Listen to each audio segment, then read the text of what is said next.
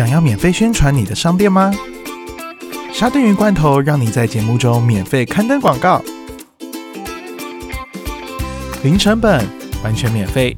让您多一个曝光的平台。详细刊登资讯，请下沙丁鱼罐头粉丝专页洽询。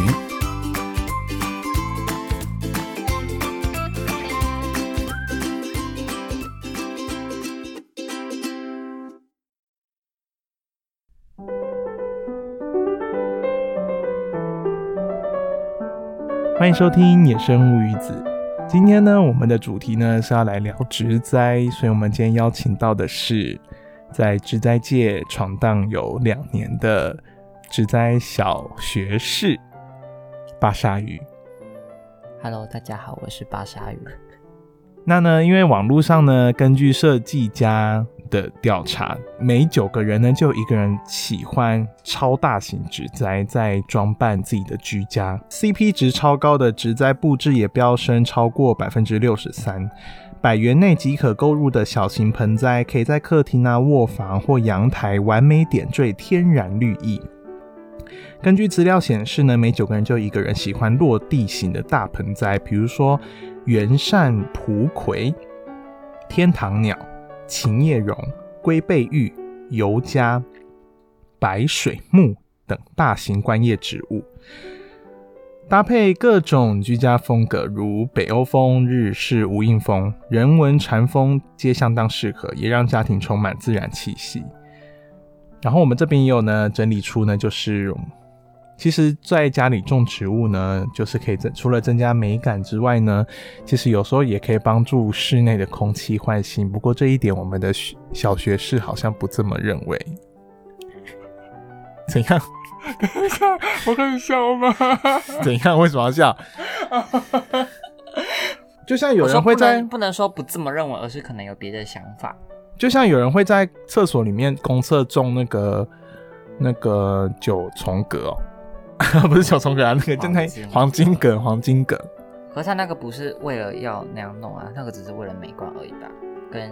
你不是说可以除臭、还是什么？是吸收一些不好的气体吧？可是通常你要吸收到会有感觉的气体的话，那需要很大量啊。然后还有一个就是很多人就会风水啦，因为像我的办公室就有种一盆多肉。叫12只卷啊，是听说放在那个办公室是会招财啊，我也是不知道有没有效，不过就是放啊。有一些种这些植物呢，也是疗愈舒压，像我们的巴沙鱼好像就是专门在舒压，就看着植物会舒压的。你来讲一下你的种植物的一些，就是你是什么时候开始种植物的？大约是2年前开始的，当时是因为看上了一种类型的植栽，那是叫石虫，然后那一类的植栽大部分都长得比较特殊一点，因为原生环境的关系，所以他们原生的环境是比较贫瘠，所以他们都会演化出比较特殊的捕食的系统来帮自己获得额外的养分。然后我当时是被就是猪笼草被吸引，然后就觉得这一品植物很酷，然后就决定种下去，然后之后就陆陆续续开始有了其他盆。所以当时会开始接触植物是因为他们的缘故。所以你是因为食虫而踏入植栽圈？对。可是那些食虫就都也死掉了。他们真的很难过。后来觉得比较好顾的，除了食虫里面大概有分几种，一个是猪笼草，然后毛站台、瓶子草跟土瓶吧。然后土瓶自己没有接触过，然后其他3个是有接触过啊，还有捕蝇草。然后其中的觉得捕蝇草跟猪笼草是不知道为什么比较顾得不好，然后像是瓶子草跟毛站台都算是好照顾，可能这边的环境比较适合他们。所以你现在就是我有看到，就是你现在好像还是前阵子有买那个毛站台嘛？后来又去买了一盆彩虹毛站台来玩。所以那其实真的蛮难照顾的。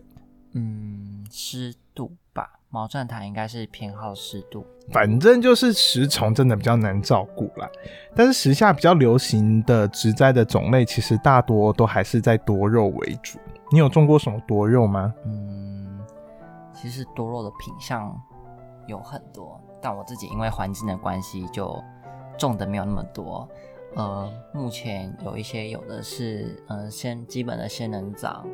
然后到块根的弹簧草，然后山乌龟都有，再到近年比较流行的空气凤梨也有，其中空气凤梨比较多颗一点。空气凤梨应该也是蛮多人喜欢的，比较当初我自己也是觉得怎么有这么神奇的生物是可以不用依靠土就可以存活下来的植物，就是比较少见啊，没有见识过，会觉得比较奇特一点，觉得新鲜，买来玩玩看。对，因为我有印象，你第一个凤那个空气凤梨是叫毛毛吗？它叫白毛毛，然后我把它取名叫毛毛。然后它真的，它本来就看起来很干，然后到最后死掉的时候，我们不知道它到底是真的干还是它死。是后来我才知道，说是那个品种本来就比较不好照顾一点，因为它的毛、它的叶子本来就偏细，所以需要的湿度是比较多的。那因为那时候我才刚开始玩植物没多久，然后就碰到它，但是不知道它这么难过，没有去摸清楚它的习性，所以才有一餐没一餐的在帮它浇水，才导致它变成这样。那是当初的年少不懂事。可是不得不说，我们那时候是真的分不清楚它的干到底是它自己本身的干，还是它死掉的干。能够一吹就被我们吹走的，大概是死掉的干吧。它真的变一个毛球耶、有够好笑的。干燥花。空气凤梨也是不好种，不过也是蛮多人去种，所以它也算是多肉的一种。它算是一种附生的多肉。所以因为一般大家会种多肉，大概就是普遍都会认为说是不是阳光要照得很充足。这一点你有这么认为吗？基本上是，他们的阳光都需要到一定的量，只有少部分像是你养在办公室里面的12只卷那种是比较少数可以在阳光没有那么充足，但是还是可以生长的。但通常一般说的耐，比较偏耐阴一点的话，大家指的不是说是它是在偏阴暗一点的环境可以生长，但是生长的话绝对不会比阳光充足来的那么的好，只是说它可以忍受那种环境，但不会是它生长的最好的环境。这么说，耐阴的说法的话，其实多肉，那你觉得多肉算好种吗？因为现在真的蛮多人都喜欢种多肉的。我觉得是环境问题，不管是多肉还是什么其他植物，我觉得都做植物大概都是环境对了它就是会长，所以你要养一个植物就是给它适合的环境。不过这也是对新手来讲最难的，因为一开始接触这个的时候你根本不会知道你的环境到底是适合怎样的，像你现在种到现在也才比较可以捉摸住到底我们这个环境适不适合你的这一盆植物生长。可是对于新手来讲好像真的会还是稍微比较难一点，就是因为通常会去，就是通常就像你一开始看到就会看到就喜欢就想买，可是你可能就会不太能去评估，或者是你想说试试看种看看，可是其实后面的都是悲剧收尾。一定是花钱当学费啊，买植物当学费来养着死啊，因为如果你认真想要养好的话，你势必一定是会去查相关它的资讯要怎么照顾，就是它的后续你一定会去查，不然你要是种一次死一次你就不顾的话，那你可能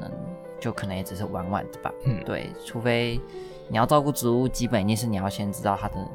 名字啊，然后有了名字你才可以去查它后续怎么照顾啊，或者是像去社团里面跟别人发问说这种植物怎么它的生长环境是怎么样子的。所以第一个就是比较多人种的就是多肉植物，那第二个是观叶。观叶的定义是怎样？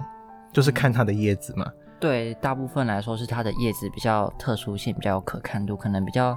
鲜艳啊，或者是形状造型上面比较特殊一点。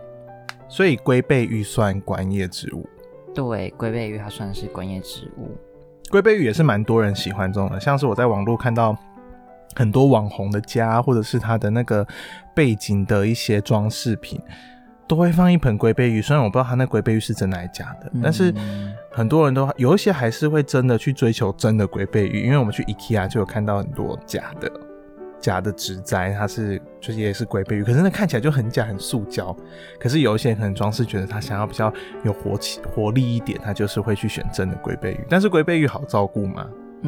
龟背芋它算是在我们的，在我自己推荐别人的新手入手的植物内，我觉得它算是我的第一名。因为除了你刚刚提到的它在 Instagram 上面有很多人都会当做一个背景植物以外，它是在照顾上面相对于其他植物来说，它算是真的是好照顾的，在阳光上或者是在土的要求上面，它其实都的它的弹性算是很大的，对，所以它算是我推荐新手植物的前几名。但不得不说，龟背芋如果你是要买那种已经是有裂开的叶子的话，好像都蛮贵的哦，大盆的。大盆的话，当然对于有些可能经济能力比较好的，应该是还好啦。对，大盆如果有裂的话，可能应该，可能刚裂，可能才裂一个洞、两个洞的话，刚裂有一点敏感。第一个洞、第二个洞的话，可能应该也要到200-300左右啦。但我觉得应该是还好，因为毕竟你如果自己从三盆开始养，像我自己也是从三盆开始养，养到现在它开始破了第一片、第二片叶子，大概也养了1年左右。那我觉得那个时间你去换算那个多可能100-200块的钱，我觉得应该算是值得的吧。那我帮听众问一下，三盆的意思是从3寸盆啊，好，可以3寸盆，对对对，我们就有些术语，我们可以要帮观众听众解惑一下。所以你之后可以自己数数看它大概长了几片叶子。然后我是大概到差不多第8片才开始破，然后我上网看其他人的经验，也差不多是在7-8片左右就会开始出现破。所以它是有个规律性咯，成熟度。就大概长到比如说第7片、第8片，差不多它要成熟了，然后它就可能准备要开始裂了。植株的大小差不多就是差不多定型了，不是定型，就是成熟了。所以如果有买这样子的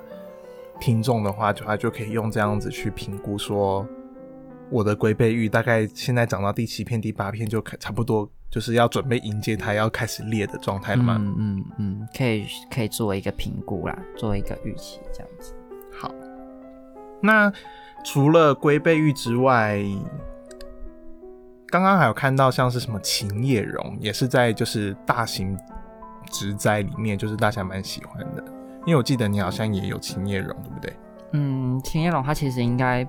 是不亚于龟背芋的，在网红里面算是蛮火红的植物的，所以应该常常在其他的一些社群软体上面都可以看到它跟龟背芋的存在。但是它相对于龟背芋来说，它的种植应该稍微难一些些，因为它如果顾得不太好的话，它应该是对水分比较要求。你如果水分太多或者是太少的话，都会导致它掉叶，然后可能就从一根，然后好几个叶子掉成一根光杆这样子。所以如果以你来做评估或者是做推荐，你其实会比较。以观叶植物来讲，你会觉得龟背芋比琴叶榕还要好照顾。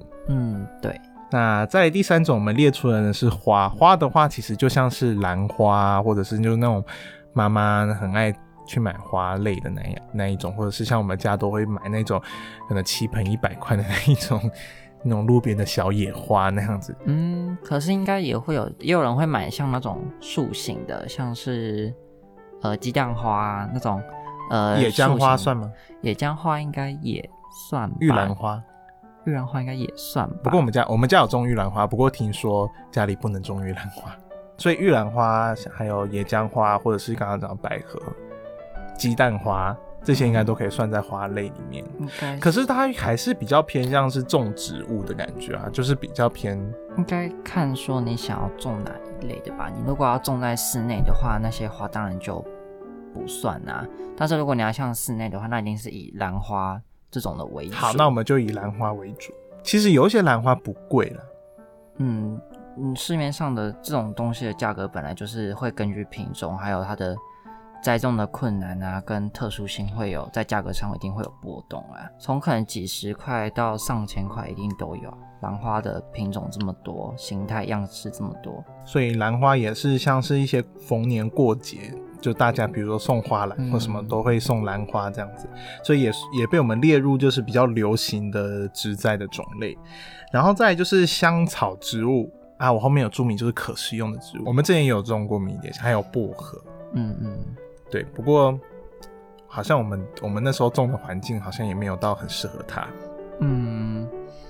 应该说香草类植物好像都必须要一直修剪去破坏它的顶芽，然后让它的优势消失，才能够一直去将养分扩散到其他的枝条上面，才能够让它促使它充分的成长成一丛。那我们当时是因为都还不知道这个东西，所以都没有剪它的顶芽，导致它的一直往上生长，可是它的下面的枝条啊叶子就一直干枯一直干枯。嗯，像我们家我妈在种的话，她也都是很爱剪，就是比如说我们外面有种一盆薄荷，她就是一段时间就会去剪一大堆下来，可是过没多久那个又会就又长很多出来，会越长越茂密。可是我那上次我带回家的那一盆迷迭香就被他这样剪，然后剪就死掉了。那应该是剪过的，就是他就剪太多了，可能把芽点都剪光光，那剪多低啊？反正他就很爱剪啊，剪到后面就没有了，那一盆迷迭香就死掉，不小心他就死掉了。然后最后一个是食虫植物，食虫我们刚刚就有讲到，不过它被我们列在最后一个，也就是也被我们那时候讨论也有点算是它，因为比较难照顾，再加上它的市场比较小众。嗯，它的知道它跟喜欢它的人，毕竟我觉得相对于多肉或者是观叶来说比较少。那花的市场因为有妈妈们在，一般的家庭都会喜欢花，所以其实花的市场跟食虫比起来，花的市场还是比较大的。那在种植物的过程，我记得你有什么遇到比较最常发生的吗？比如说土质啊，或者是一些状态什么的。应该比较大的问题应该是第一个应该是浇水，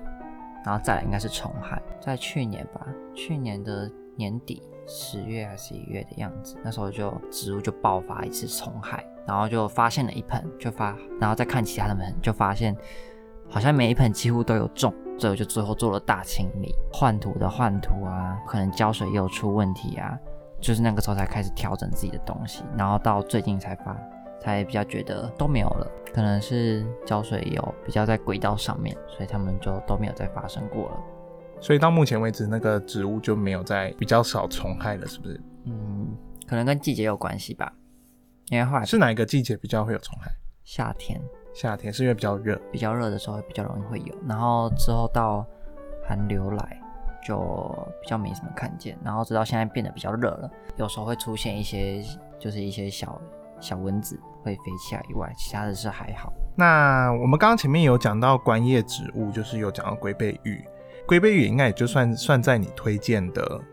种植的名单里面，对不对？对。其他的话，那像初乐草啊，或者是山苏的话，其实也都蛮值得推荐的。因为像山苏，它是我算是前面第一盆、第二盆买的，然后跟其他的山苏、跟其他的食虫植物一起养下来。但是养到现在，大部分的食虫植物都死光光了，只剩下它一盆元老级的还在哟。山苏哈，对，它真的是很超真。嗯，不可以这样说它。我真的觉得就是喜欢种，求生意志坚强。喜欢种植物的好像很不喜欢听超真这两个字，就是很作践人家。也不是作践啊，就是生命力坚强，可是就是我们比较把他说的很像杂草一样，就是很超真的。所以这三种，第一个就是龟背芋嘛，然后第二个是刚刚我们小学士讲的粗乐草，那第三个呢就是山苏，生命力真的非常旺盛。这三个就是可以推荐给大家种，但是好种归好种，还是要从浇水先开始学起。对，不能够说因为它好种推荐你们，然后买了之后但是什么都不学，这样子乱浇水的话，有一天还是会死掉的。浇水的话呢，以培养土来讲的话，它是不是就是让它土壤保持一定的湿度，不要全干？通常这样应该是好的啦，可是如果你是新手的话，你会比较难抓说它什么时候是干一点点，或者是剩一点点，还剩一点点就要全干了。我觉得这是对于新手来说比较困难，比较去难掌握的地方。因为像我们浇水浇这么久了的话，种比较久的话，就是其实喷子拿一拿，大家就知道那个重量是可不可以浇水了的重量。那像我一开始浇水也是浇死了很多盆啊，像我们一开始除了竹芋，它在观叶里面算是也是很好看的的一品，可是主育类都是出了名的难照顾，在湿度上啊、浇水上都很有一定的限制。那我那时候也买了好几盆主育来，就最后都死光光，只剩下一盆而已。所以，也都是被我浇水浇死。所以都是主要都出在浇水这个问题。浇水要学2-3年。那如果买那种湿度计，就是插在土里面那种湿度计呢，有可以参考吗？应该是可以参考的啦，对啊。但就还是要去收集一些，比如说资料来看说。首先应该是你要先知道那个植物到底它的需求是什么？它的水的需求，它是今天是土干一定要浇，还是土微干就要浇，还是土只要表面有一点点干就立马就要补充？这个是需要先去搞清楚。你要知道这个植物的特性，你不能够像今天你拿观叶，然后你用多肉的方式去浇观叶，那已经是行不通的。你一定要先去了解，就是每个植物它所对应需要的需求是什么，然后再进行浇水。但是有时候，比如说什么土为干再浇什么的，我觉得有时候真的太笼统了。比如像我们有时候去买一些植物，它可能外面都会附上可能简单的教学，可是我真的觉得那个都不准。有时候它外面都会写说什么耐旱，就是都会写这样子的词啊，让一些新手，比如像我们那时候种就会觉得哦，它好像可以怎么样哦，可以再放干一点。我觉得这有时候也是那些标签害死人。对，可能还是需要跟。所以其实那些资讯还是得自己上网查，或者是去跟一些社团的交流。你要是问店员，说店员也不知道要跟你乱讲。我真的觉得不要问店员，对，你还是上网查比较干脆一点。对，不过我们等一下接下来要推荐这三个那个买植物的地方，有你觉得可以询问的地方吗？还是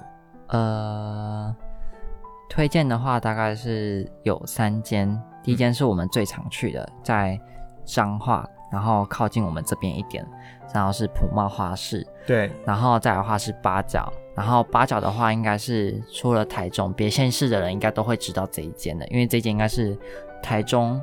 最知名的一间的花市，然后再来是江河。那首先先来讲普茂，我会把它归类在第一名，是因为首先是它的价格比较偏亲民，而且它整个的环境就是给人就是很舒适，而且价钱都有标在上面，就是你不需要去一盆一盆问人。对，因为有一些，比如说你是去那一种路边的或什么，他其实都不会贴价钱，不会，他就是等你问，对啊，他才会主动跟你说，不然你不问我就是不会说。对啊，对。然后再的话是八角，它会有名，就是因为它在台中出了名的便宜到连别的县市的人都会想来这边买。然后有时候也会出一些比较特别的品种，那也是相对便宜，所以才会吸引这么多人想要来这边买。那第3名的话就是江河，它也是，我觉得它是在品相上，然后比较丰富、比较多元，环境整体来说还算 OK， 可是它的价格就偏贵，它有会员跟没会员就差很多，所以才会被我归类在第3名。而且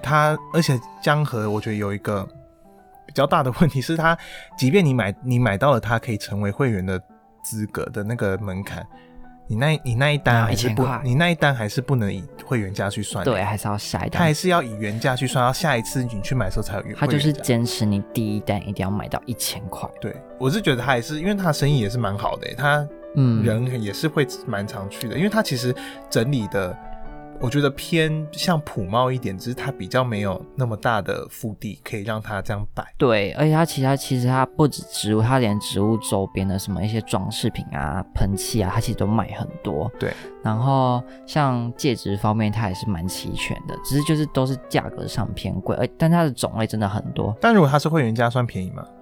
它的会员价其实相对来说很便宜，所以其实你第一单一定要买到1000块，你可能就是囤大概半年不要买，那一去就买1000块这样子，没掉。不过那就是如果你是住那附近的，你就是这样子选。因为我们以目前住的地方最前是普茂，所以我们还是会先以普茂为主。对，因为你如果一次要买1000块回家，你可能需要一台车。哦，对啊，然后普茂的话，其实蛮多假日都会蛮多爸妈带小朋友去那边。放电的，因为那旁边还是有什么一些游戏，对，游戏机什么的。其实这3个我都有去过，但是我还是最推荐的是普茂，因为它是在那种乡间小路，会让你真的有一种放松的感觉。因为其他都毕竟都还是那种大马路，在那种都市丛林里面。就是普猫在氛围上、价格上跟品相上来说，我觉得它是比较齐全一点的啦。然后照顾上我觉得也还不错，因为其实江河虽然品相多，但是我觉得它照顾植栽的情形我觉得没有到很好。八角它的植栽的情况其实是很良好而且很便宜的，只是它没有像普猫江河这么的有系统的在管理，它就比较偏向真的就是卖植物的地方，就不像是一个有系统的花市的感觉，就真的比较像批发商的概念啦。对，所以以上三个就是我们可以推荐给听众朋友，如果要去买植物的，不过都是以台中为主啦，对啊，台中为主。其实北部应该就更多了。北部最知名的一定是建国就是很多很特别的，那边大概都会有，但是价格上就不知道，因为没有去过。然后再来应该是桃园的，最近这几个月兴起一间很有名叫大侠花市的样子，那间好像也是出了名的便宜，所以才会吸引很多人去。那你刚刚讲这些资讯，其实你都是有从一些 FB 的脸书经常看到的，所以其实如果你是认真想要来种植物的，就是还是可以建议去加入一些 FB 的脸书社团，去跟他们做交流。你可以先进社团，然后看他们分享的有没有一些植栽是你比较有兴趣的，先去有接触过的，对，先去入手。那这样子你之后如果遇到什么问题的话，你也可以在上面发问。对，所以也是推荐大家，除了我们这三间花市之外，如果想要增加一些植栽方面的知识常识，也可以去 FB 的社团来搜寻这些资讯。对，那以上呢就是我们在植栽这部分帮大家收集到的一些资讯分享，因为我们真的发现越来越多人都喜欢种植物了，主要可能也是增加自己室内的一种绿意氛围吧。而且有时候看到这种绿绿的会有质感，看到这种绿色植物，其实说真的，就或许是一种大脑的一种反应吧，就真的会放松一点。如果你是认真想要种的话呢，就还是去收集一些资讯，或许你的那些多肉就可以种得更好。那今天的节目很高兴邀请到我们植栽小学士，我们的巴夏宇来到我们现场，跟我们一起分享子的植栽知识分享。那如果你有种到什么植物，或者是你有什么问题，或者是你有一些其他的议题想要让我们下一次继续讨论的，都可以在底下留言分享。那也记得去订阅我们的节目，评分5颗星。如果你下次想要再听到巴夏宇的声音的话呢，也可以在底下留言跟我们说。谢谢大家。好，那今天的节目就到这边，我们下次见喽，拜拜。